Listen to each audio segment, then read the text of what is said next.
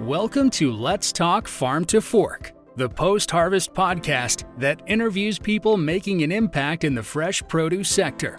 We'll take a deep dive into what they do and find out how they're helping to reduce the amount of food lost or wasted along the farm to fork journey. But before we get started, did you know that according to the UN's Food and Agriculture Organization, around 45% of the world's fruits and vegetables go to waste each year? If you would like to learn more about how you can practically play your part in maximizing fruit and vegetable supplies, whether you're a part of the industry or simply a consumer, visit postharvest.com and try out their free online course library today. Now, time for your host, Mitchell Denton. Hello and welcome to Let's Talk Farm to Fork, the post harvest podcast that interviews people of interest across the food supply chain. Today on our show, I'm joined by Nicky Quinn from Aleph Farms, who I'll be talking to about how their cellular agriculture platform is developing sustainable protein in the form of cell cultured meat products. So, with no further delays, let's get started. Hi, Nicky. Thanks for joining me on the podcast today. How are you doing? I'm doing great. Excited to be here.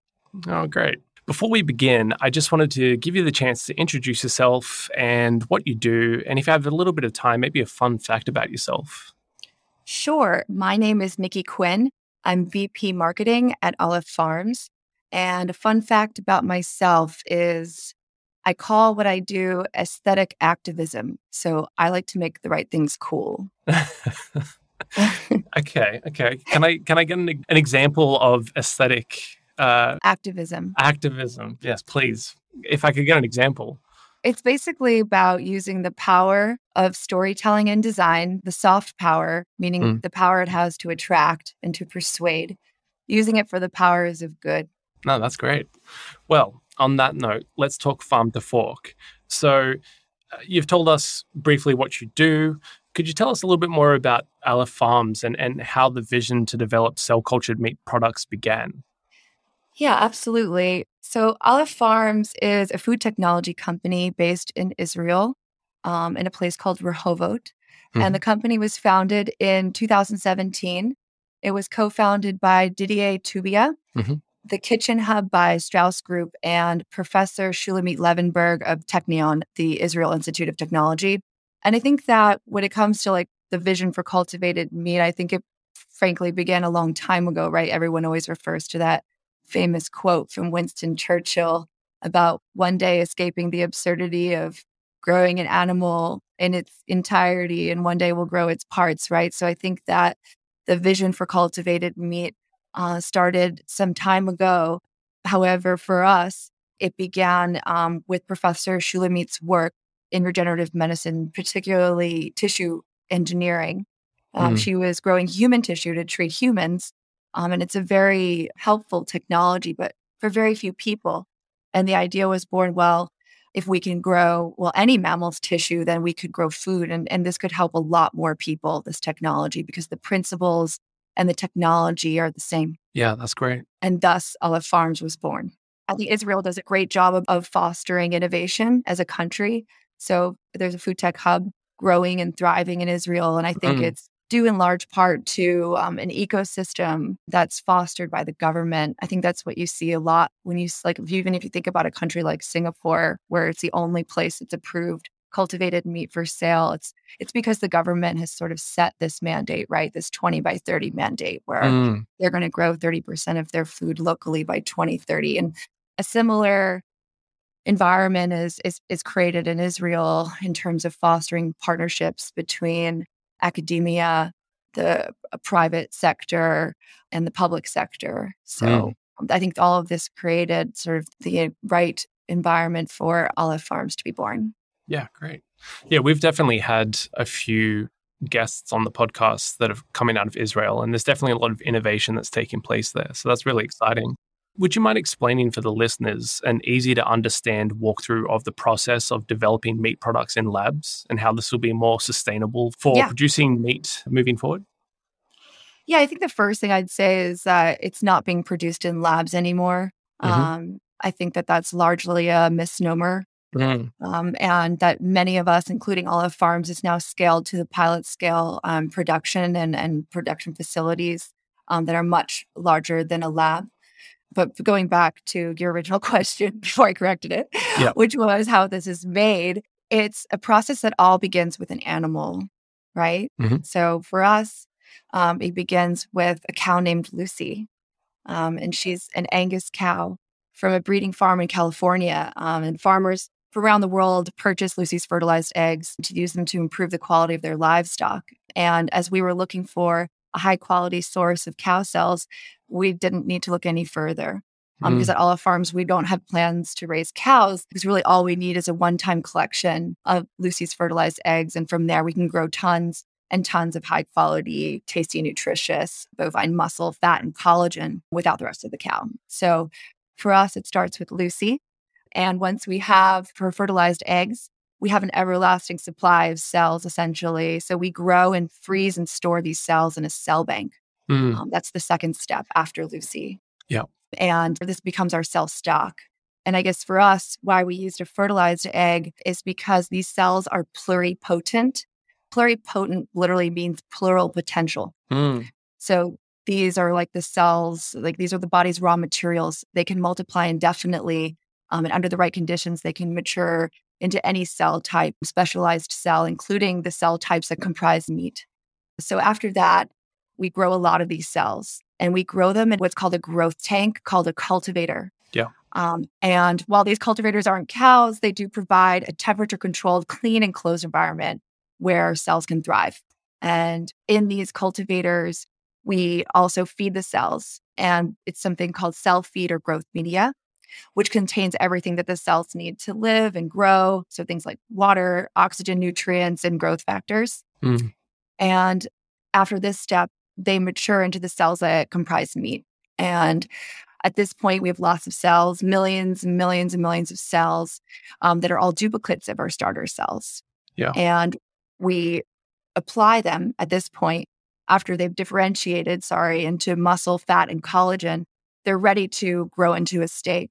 And to provide this structure, we used a plant based scaffolding. And after we apply the cells to the plant based scaffolding, they go back into what's called a tissue bioreactor, which I call going back into the oven in a way.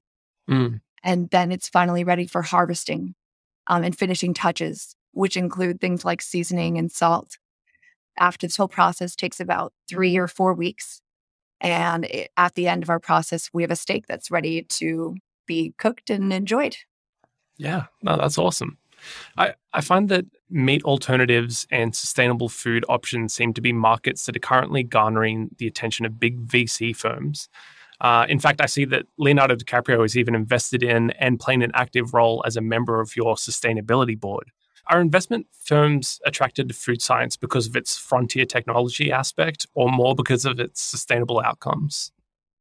I think that's a great question. And I can't speak, you know, about all these quote unquote big VC firms, but I can talk about ours. And I can tell you that for us, it's really important that we have partners that share our core values and synergies and sustainability commitments. Mm-hmm. So, stakeholders like meat corporations, right? They're many of our investors. They see cultivated meat, you know, as an opportunity for new production streams alongside their core conventional production and as enablers of meeting their countries or, or their organizations' respective ESG goals. So I think that it's very intertwined, at least for our partners. Good business is good business. And for us specifically, when we think about who we want to partner with and who we want to bring on board, um, having these values, these sustainability values in common is, is paramount. That's awesome.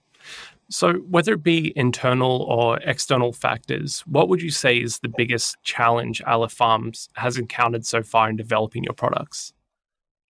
I don't think that the challenges that we face are really any different than any of our peers. And I think I'd break them down into three categories cost, scale, and mainstream consumer acceptance. Mm-hmm. Um, so, ways that we're addressing that um, is from a variety of angles, you know, in terms of cost. I think because we can't follow through on our main, our core vision of mm. helping feed the world unless we, you know, achieve price parity uh, with meat. Um, and for us, we're accomplishing that in a variety of ways from developing technologies um, that are proprietary for large scale production processes, like including bioprocesses um, and bioreactors and other key elements that we've built from the ground up.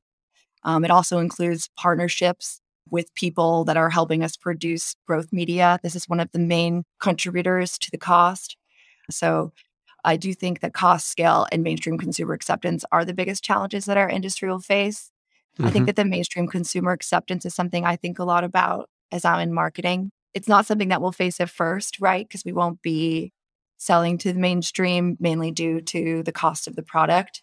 Yeah. Um, but I think it's important that you think a lot about your product market fit and making sure that the early majority of consumers that you're engaging act as influencers. You know, I'm not talking about like Kim Kardashian, but I mean, mm. thought influencers and society influencers that then can inspire or motivate or, you know, usher in this movement for the majority of the rest of the population, you know, people mm-hmm. who are first to adopt new technologies or foods, but once they see things play out a little bit um, with the right people, then it becomes something that they're open to. And for me, that's really what I'm focused on as we enter the market. Yeah, absolutely. To take things in a different direction, one of the first things, among many others, that caught my attention with Aleph Farms is your space program, Aleph Zero. Would you mind expanding on what that program entails? Yeah, it excites me too. It's really fun. Yeah. well, I think that Aleph Zero, our space program, is is really connected to our core vision, which is to ensure unconditional nutrition for anyone, anytime, anywhere. And I think that there's no better place to, you know, vet that thesis than in mm. space, right? Mm. Um, it really pushes our processes to the brink. We do want to support human life being multiplanetary, and we can't get to Mars right now without figuring out how to grow food in situ. Yeah. Um, so, cellular agriculture is a potentially a great technology for a solution there. Um, but we also learn a lot about efficiency, um, like I mentioned about our process, and we bring those lessons home. So, in a way, it serves both our short term and long term um, endeavors on Earth. So, we like to compare it to Formula One because we're testing and and stressing out our technologies in the toughest environments before incorporating them into mainstream cars, if you will, or our, our procedures here on Earth. So it entails you know, we've done some experiments. We've done two experiments in 2019. Um, we conducted our first experiment in space. It's when I first started working with Aleph, actually. And I just remember being so wowed um, by yeah. that accomplishment. And we were able to form a 3D bioprinted muscle tissue. Oh, that's great. Comprising several cell types in space. Um, yeah, back then. It was actually in, um, I was featured on SNL. Oh, really? Yeah, yeah. And it just is like, it's always, it's so fun to see when things like that sort of pop up in mainstream media. Oh, totally. And people get very excited about it. And recently we also did another experiment as part of Axiom Mission One or AX1. Um, mm-hmm. We were aboard the SpaceX rocket that included cow cells and everything else that these cells need to proliferate and differentiate. We call it lab on a chip. And we were focusing on the first sort of stages of cell growth and how the influence of microgravity on cultivating cells. Yeah. So, and we're excited. Wow. We'll share the results of that experiment maybe in the next month or so.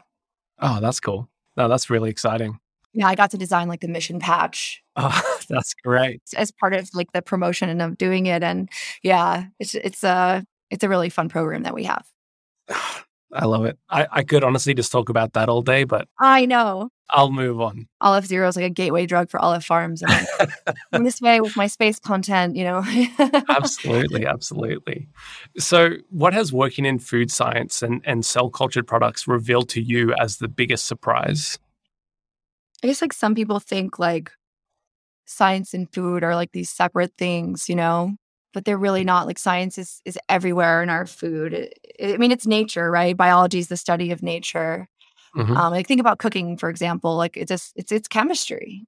Yeah. Um. So I wouldn't say it surprised me, but it's something that I've learned along the way, and something that's opened up my mind, and something that's just made me love science.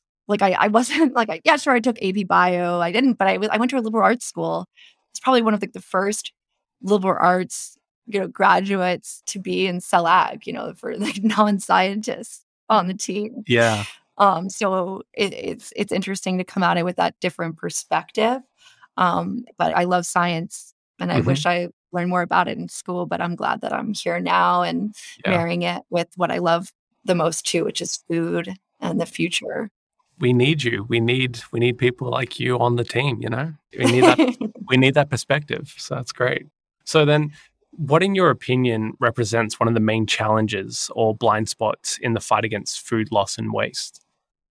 Yeah, I mean, we were talking about this before we started the recording a little bit. And I think what you guys are doing at Post Harvest is so cool because I think for me, in thinking about food waste, you know, it's not something that Aleph Farms is tackling specifically. Mhm. Um, although, you know, our steak is ready to serve, meaning there are no trimmings, which chefs really appreciate.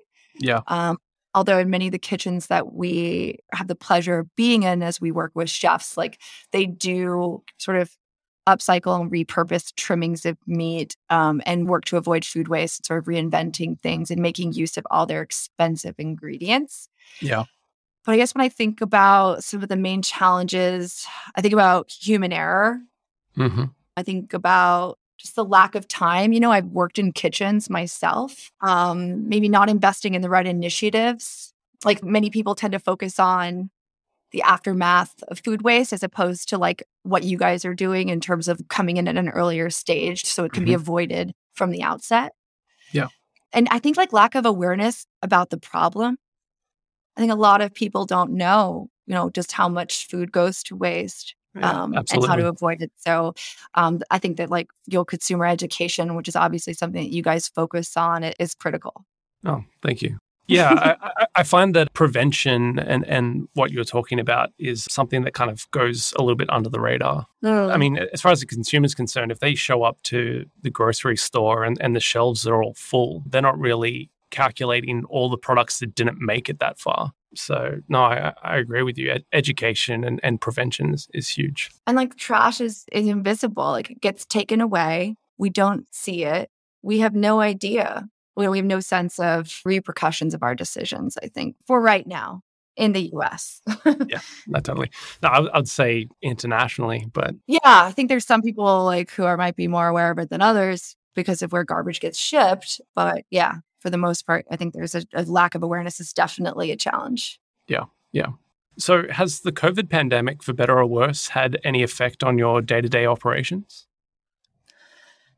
Gosh, it's crazy how little I, I think about COVID these days, to be honest. Um, You know, my day to day operations as uh, employee number one in the US and having, you know, worked remotely for three years, no, I, I hasn't affected me very much um, in that sense. But no, I mean, Yeah. there are times, especially in a lab, well, not that we're in a lab anymore, essentially, but when you're producing food, you're working in close quarters, right? So I think Mhm. that Mhm. when there have been COVID spikes, yeah, we have to take turns coming in and only non essential employees. But like, thank God for Zoom. And, you know, we work like, Definitely. you know, most hours of the day and night. So I think that, you know, we're very flexible and Israeli people are very resilient. Uh, so I don't think there's much that will hold us back here from our mission. So yeah. Fantastic. Is there a particular group or innovation within the industry that you're excitedly keeping a watchful eye on? I think there is some innovation happening upstream with cell media and bringing down the cost, the main cost drivers there. Mhm. Uh, I think that's critical to achieving our mission. Mhm. So for me, that's that's I think where we should all keep our eye on is looking to bring down those main cost drivers of cell media. Yep. Okay. So, what's one thing you wish you'd known when you began your career in working alongside a team developing cell cultured products? More about biology. Like, should have gotten a PhD in that. No, but seriously, I I think it's really important as a marketer in this industry to have a command of your material.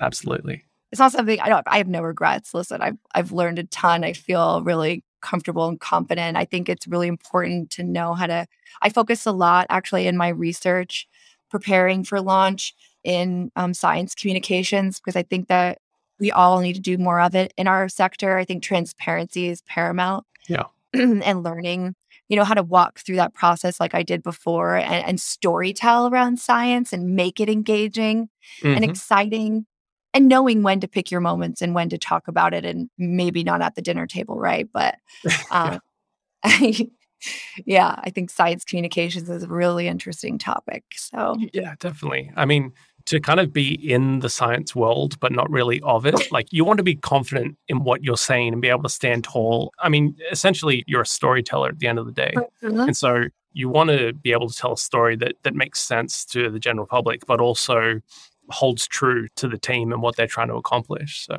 yeah, it's, it's a bit of a tightrope act there. So, Nicky, we are coming to a close, but before we do, I just wanted to ask what is the major point you really want the listeners to take away from this episode?